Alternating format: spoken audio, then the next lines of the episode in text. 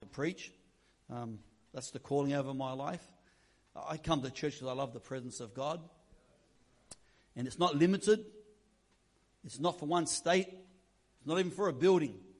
It's for the hungry and those that want to have an encounter with God. He wants to present himself to his creation. And so I'm so glad today to be in the house of God. And, uh, and I love coming here to Western Australia, seeing the growth. You just need a new building. I'm not giving you any money towards it because I've got no money myself. I'm just stating the obvious right now. You need a bigger building because God is adding to his kingdom. God is growing this church. And uh, thank God. And uh, praise the Lord. I was thinking to myself, either they need a bigger building or they need to send more people out. Or maybe God's going to give them both. Amen. Praise the Lord. We've got the same problem where I'm from. But I want us to, let's go to the Word of God this morning. Psalms 122 and verse 1. Send you greetings from the Gold Coast. And uh, we were watching church this morning uh, through Facebook, so that was good. And uh, we're back in church again. Psalms 122, verse 1. Uh, those that are seasoned will know this scripture. It says, I was glad when they said to me, Let us go into the house of the Lord. If that's you, say amen. All right. I was glad when they said unto me, Let us go into the house of the Lord. And we'll go to the New Testament to Matthew chapter 26. We'll try to tie this all together in the next half an hour. Matthew chapter 26 and verses 21 to 22. And it says these words And as they did eat, he said, Verily I say unto you, that one of you shall betray me. And they were exceedingly sorrowful, and began every one of them to say unto him, Lord, is it I? Next week we'll be celebrating Easter. This is about a week before. Verse 25. Then Judas, which betrayed him, answered and said, Master, is it I? And he answered and said to him, Thou hast said. All right. Father, we pray have your way here this morning. Continue to pour out your presence amongst us, Lord. We need you. We love you and we desire more of you. So have your way in Jesus' name. You see, there are many reasons why people come to church. Not all those reasons are spiritual. Let's be honest.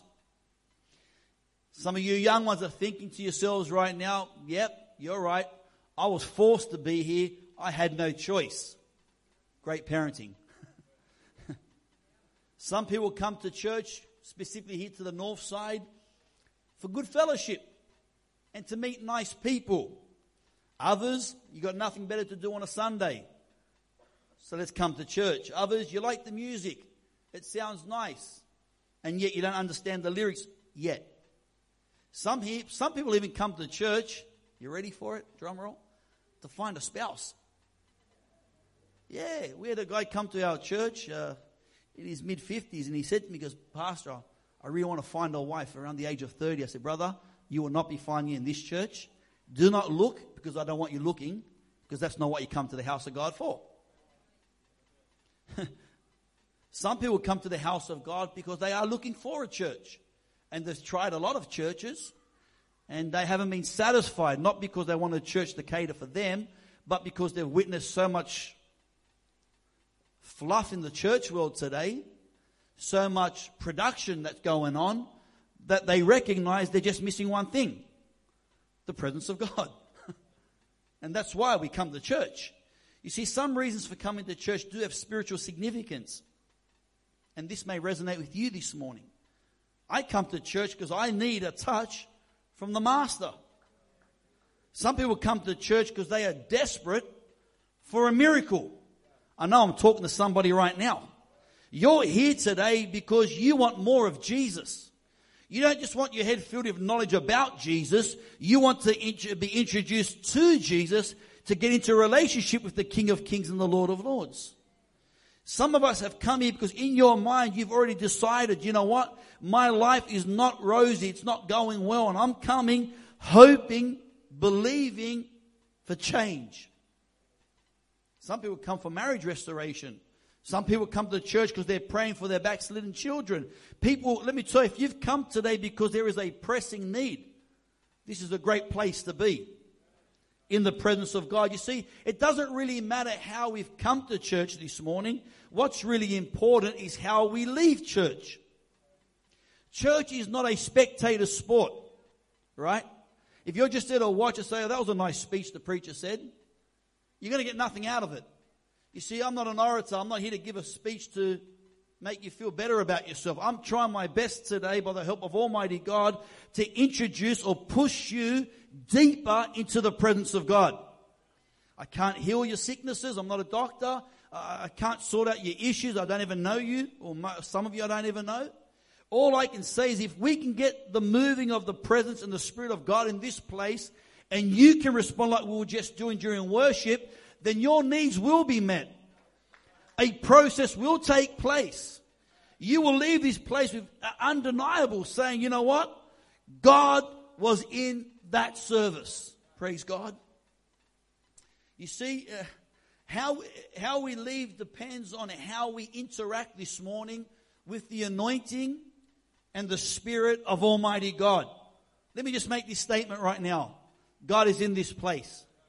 This is not just emotion, although your emotions get affected. Right? I know we get emotionally moved and we cry and we laugh and we clap and we dance because something is at work in this room this morning that is more than just preachers and song leaders trying to manipulate you into doing something to become a member of Northside Church. What is more important than you becoming a member of a church is you having an encounter with God and becoming a member in the kingdom of God. That's important and that's for the whosoever will. That's for us here this morning. So if you have got a pressing need, I'm so glad you're in church today. If you are hungry and desperate for more of God or for a real encounter with God, you're here today and I believe God is here to meet your need. I'm just trying to give you a tug this morning into the right direction. In Matthew chapter 26, it's a very interesting uh, read, and, and I'm going to read, go through this for a little bit this morning. This is the story about the lady with the alabaster box of ointment. And the Bible says in verse 6 of chapter 26 of Matthew, Now when Jesus was in Bethany, in the house of Simon the leper, there came unto him a woman having an alabaster box of very precious ointment, and she poured it on his head, and he sat at meat. And when his disciples saw it, they, uh, they had indignation, saying, To what purpose is this waste? For this ointment might have been sold for much and given to the poor. And Jesus understood it, and he said to them, Why trouble ye the woman? For she has wrought a good work unto me. For you have the poor always with you, but me ye have not always. In that she has poured this ointment on my body, she did it for my burial. They didn't understand what was going to happen in days to come the death, burial, and resurrection of Jesus Christ. Goes on in 13 to say, For verily I say unto you, wheresoever this gospel shall be preached in the whole world, even to down to Australia, there shall also this, that this woman hath done this, be told for a memorial of her. For those that have been around, you've heard the story of the lady that, that opened the box of the alabaster box of ointment, and in worship, she poured it at the feet of Jesus. She, she poured it over his head, and she anointed him. And Jesus saw this as an act of worship. You see, during this act of worship, because a woman had a desire to minister in the presence of Jesus, God manifest in flesh, there was one that was there by the name of Judas. You know the story. He was a disciple who had been walking with Jesus for three years. Judas, in those three years, had seen great miracles. Great miracles. Read your Bible. The dead were raised to life. That's pretty hardcore. he had conversations with devils and told them to get out of people's lives. And they had to get out of people's lives. Judas heard the stories. Judas was present in many of those occasions. Jesus was there when Jesus spoke in parables. He heard the heavenly wisdom spoken in earthly terms to be understood. Jesus, uh, Judas was there when Jesus would give instructions and directions telling them that you must be born again. Uh, Judas was a first hand witness to the power of Christ. And yet, in all of that, Jesus was offended by the worship of a hungry soul. You see, this is the problem with religion. It's so organized, we have to, God has to do things the way we instruct Him to do it. That's where Christendom is today. Where our programs are there to navigate the moving of the Holy Ghost, or our programs uh, are set up so that this is the way, God, we want you to move this morning. I'm so glad that I'm not in a church like that this morning. I'm so glad in wisdom that your past and your leadership get together and we plan because that's wise. I'm so glad for all those meetings that we spend there trying to make sure church runs smoothly. That's wise. I'm glad that there is order in the house of God. Very biblical. But I'm also glad that we recognize the power and the presence of Almighty God. Let me tell you, friend, I'm so glad you have a pastor and leaders that know when to say the Spirit is moving. It's time for us to step aside. Jesus, have your way. Take the wheel. That we recognize that there is not one man or woman in this building this morning that can give you the Holy Ghost, but there are many that can introduce you to the Spirit of God. And we know today that God wants to fill you, pour out His Spirit more than any person in this room. Amen. That's the power of the presence of God. But Judas was offended by her worship. But I'm so glad that this woman wasn't robbed of her worship because of somebody that was offended. Amen. You might be offended. It ain't going to stop us from worshiping. I told our church a couple of weeks ago there are some things I refuse, I just can't apologize for. And our worship is one of them. I'm sorry, we, live in a woke world today where even churches are trying to be relevant to the world and, and are apologizing for the move of God and, and the emotion that's happening in the church. So, friend, uh, I've come to tell you today, I want God to move, uh, and we are worshippers today. Uh, don't be offended by our worship. We invite you to join in. Some of us may be louder than others, and that's all right. When you understand what the Lord has done for us, then you may understand the worship and the exuberance and the joy and the excitement that's in this place today. We're not pumped up with helium gas here today. We understand what the Lord has done for us, where He's brought us out of. There's a song that we actually sing when I think of the goodness of Jesus and all that He has done for me. My soul cries out, Hallelujah! Amen. She was there to worship. And no matter how much time Judas spent in the presence of Jesus, he never understood the value of his presence. You see, we go on in that chapter when we read there in uh, verse 21 as they were eating and Jesus is getting them ready. He says, One of you is going to betray me. We know the story leading up to Easter. And they all began to say, Lord, is it I? And verse 25, Judas, who is the one that would betray, he says, Master, is it I? Same bunch of people. These are the 12 disciples. The original bunch there that are worried that it might be them, they say, Lord, is it me? Judas says, Master, is it me? You see, there is a difference. There is a difference. And the way that Judas viewed Jesus compared to the other disciples show that although he was in the presence of, of God in flesh, he, he, did not have the same relationship as the others. You see, to the disciples, Jesus was more than just a rabbi, a master, or a teacher. He was King of kings and Lord of lords. They didn't just see them, eh, Jesus as the one that was giving them instructions. They saw Jesus as their savior, the one who came to transform their lives. Jesus was everything to them. And therefore, when they asked the question, Lord, is it I? Because you're more than just a good teacher to me. You're more than just a wise man with good sayings to change the world. No, no, no. You are the Emmanuel. You are the, the, the spoken Messiah of the Old Testament, walking with us, leading us. Amen. You see, I believe that Jesus was offended by the worship of this woman with the alabaster box as he saw a great teacher being anointed with worship through expensive ointment uh, that, could, that could have been sold for money. But he never saw Jesus as Lord. And so to betray was easy because the relationship was different. You see, how you see Jesus this morning, how you see Almighty God this morning, will affect the way you worship and the reasoning for you being in church today. There are some that may come, and if you're a visitor here, I mean, we've had in the last couple of weeks uh, some Hindus coming to our church. They don't know Jesus the way we know Jesus. One lady was a, a Hindu lady. I've been to her house and full of statues that she put up there. She cleans and looks after. She takes care of her God. and when she was there, the preacher says, You don't need a God that you take care of. You need a God that takes care of you. Right? There is a difference.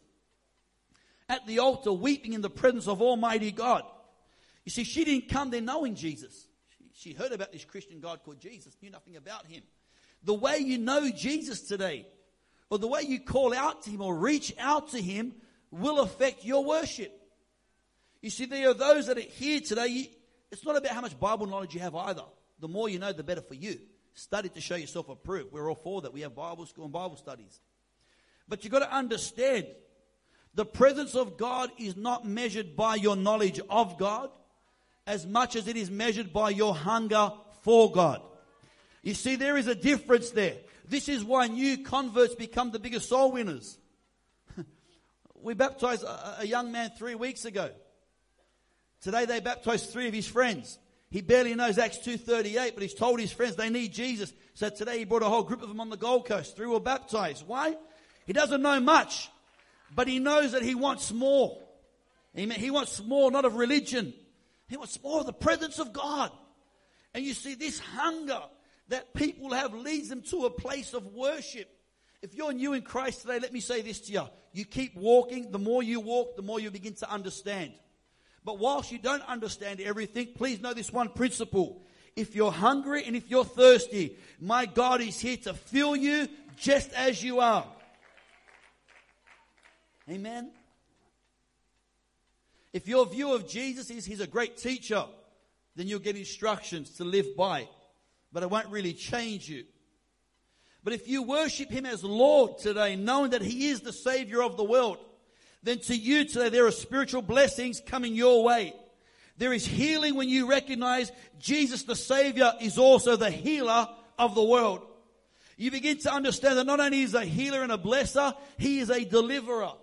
And the power of your past has no authority over your life when you come into the presence of Jesus. Uh, because in His name there is power and there is authority. And whatever you've been exposed to, giving yourself over to through the power of this Jesus today, uh, the chains are broken. And there is delivering power to set the captives free. Are you hearing me today? I'm excited this morning about the presence of God uh, because it's for everybody and the more hungry and the more needy you are, let me tell you, friend, I, feel the Holy Ghost in this place today. He's come to pour himself not just on a congregation, but to pour himself upon you. Hallelujah. Salvation is in this place today by virtue of the presence of Almighty God. Oh, I love the presence of God. Friends, I, I, I can't get enough of His presence today. The Bible says in His presence there's fullness of joy and at his right hand there are pleasures forevermore. Not the pleasures of this world that come with hangovers and hiccups and troubles later on. No, no, friend. Pleasures that, that come and transform you into a new creature in Christ Jesus. Hallelujah. You know, I love the Psalms. I love the psalmist David. What a character we read in Scripture. Not a perfect man. He had flaws that I can't relate to. He's done things I've never done. I've never murdered. just, to, just to let you know, you're safe here. David had a, but in all his flaws, David was a man that longed for the presence of God. Read the Psalms. There's about a hundred written by David, and a lot of those Psalms are written as poetry and song of a man that's just reaching out for more of God. Not content in his faith, not content with what he has. I want more. And in his journey for more, David got more. he wrote that beautiful psalm, which I've read many times. Psalms 27 verse 1 to 4. Listen to these words. The Lord is my light and my salvation. Whom shall I fear? The Lord is the strength of my life. Of whom shall I be afraid? The answer to those questions, no one. When the wicked, even mine enemies and my foes, came upon me to eat up my flesh, they stumbled and fell. Though an host shall encamp against me, my heart shall not fear. Though war shall rise against me, in this will I be confident. Are you ready for it? Put on your seatbelt. This is what David's saying. This is where his confidence comes from. One thing have I desired of the Lord, and that I'm going to seek after, that I may dwell in the house of the Lord all the days of my life, to behold the beauty of the Lord and to inquire in his temple. Hallelujah. Now, I know David wasn't trying to get a bed and put it in the temple and to sleep there for the rest of his life. No, no. He wanted the presence of God no matter where he was, whatever situation it was. Uh, he says, yea, though I walk through the valley of the shadow of death, you're with me. David had a desire. I want the presence of God. He gave money and equipment and stuff for Solomon, his son, to build a, a temple because David wanted to house the presence of God for Israel. You see, David recognized when the Ark of the Covenant, which was a box that Israel had that represented the, the presence of God, it was in this place called the Holy of Holies where the high priest would go and, and upon it was a mercy seat where blood would be offered for the sacrifices of Israel. That, that box called the Ark of the Covenant was no longer in Jerusalem. It was in a man by the name of Obed-Edom's household. And Obed-Edom was blessed. And David said, I want to bring back the Ark of the Covenant. Why? Was it a fancy piece of equipment? No. Was it like Raiders of the Lost Ark, you know, to be put in a box in some filing cabinet somewhere? No. It represented the presence of God.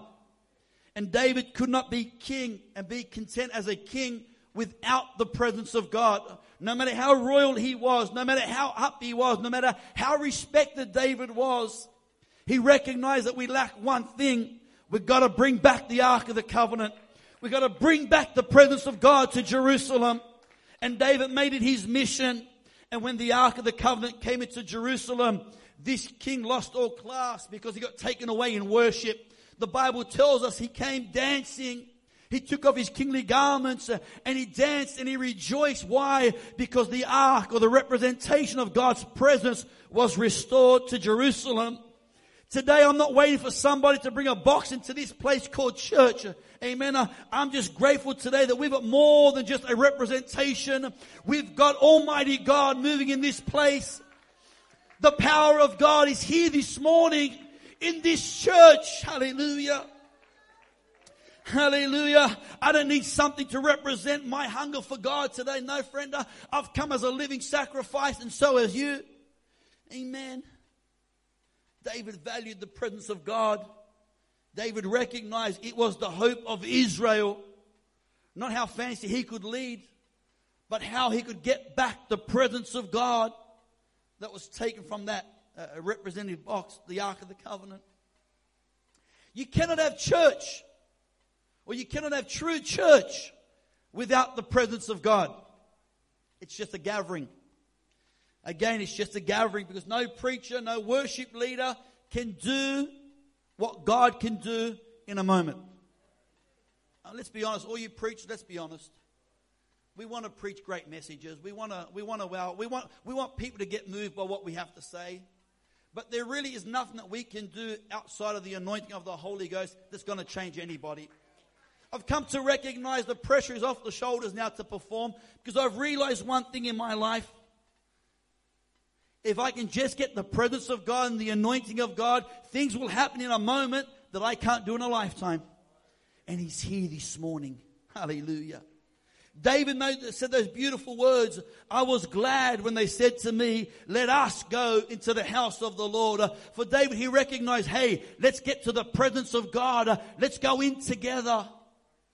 But I've gotta tell you, friends, these four walls are not the church that God comes once a week on a two hour service, Sunday morning and then Sunday night.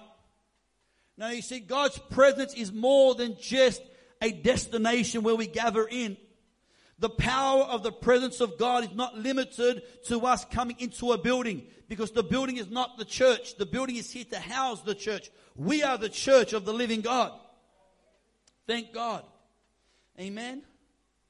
Hallelujah. You see, whether you're a saint today or a, a new to faith, There's something special in this service this morning. Something special or something powerful. There's something life changing about the presence of God. There really is. And that's why we are here today. This is why I'm preaching what I'm preaching. You see, in the New Testament, uh, we read some beautiful things. I, I want to focus on this today. Acts chapter 17, verse 24 to 26. And God that has made the world and all things therein, seeing that he is Lord of heaven and earth, he dwelleth not in temples made with hands. And we're raising all this money trying to buy a new building, and we're, we're on the Gold Coast looking around at real estate agents, and I read this scripture. God doesn't dwell in temples made with hands. It's good to have a building. We, we, we thank God, right? I mean, it helps the purpose. But we recognize the move of God doesn't operate through the bricks and mortar. The, the move of God operates through the hungry souls that come into the building. The move of the Holy Ghost moves because we are here as open vessels with maybe not alabaster box of ointment uh, uh, uh, as she had, but we have a spirit of worship that says, you know what? I don't know what's going to happen this morning. I don't really know all that the preacher's talking about. Uh, but I'm going to come and break myself in the presence of Almighty God and say, God, here I am, an empty vessel, emptying myself so that you can fill me this morning. You see, God doesn't dwell in temples made with hands, neither is worship with men's hands as though he needs anything, seeing that he gives to all life and breath and all things, and hath made of one blood of all nations of men for to dwell on the face of the earth, and hath determined the times before appointed and the bounds of their habitations. Listen to this next verse 27. That they should seek the Lord. Listen, they should seek the Lord, if haply they might feel after him and find him, though he be not far from every one of us. This world is empty the final stages of mankind's history are coming down. The Bible says Jesus is coming back for his church. The world has never been this dark. And the world is crying out, give me an answer to the mayhem and the mess that we're witnessing around us. There's got to be a God.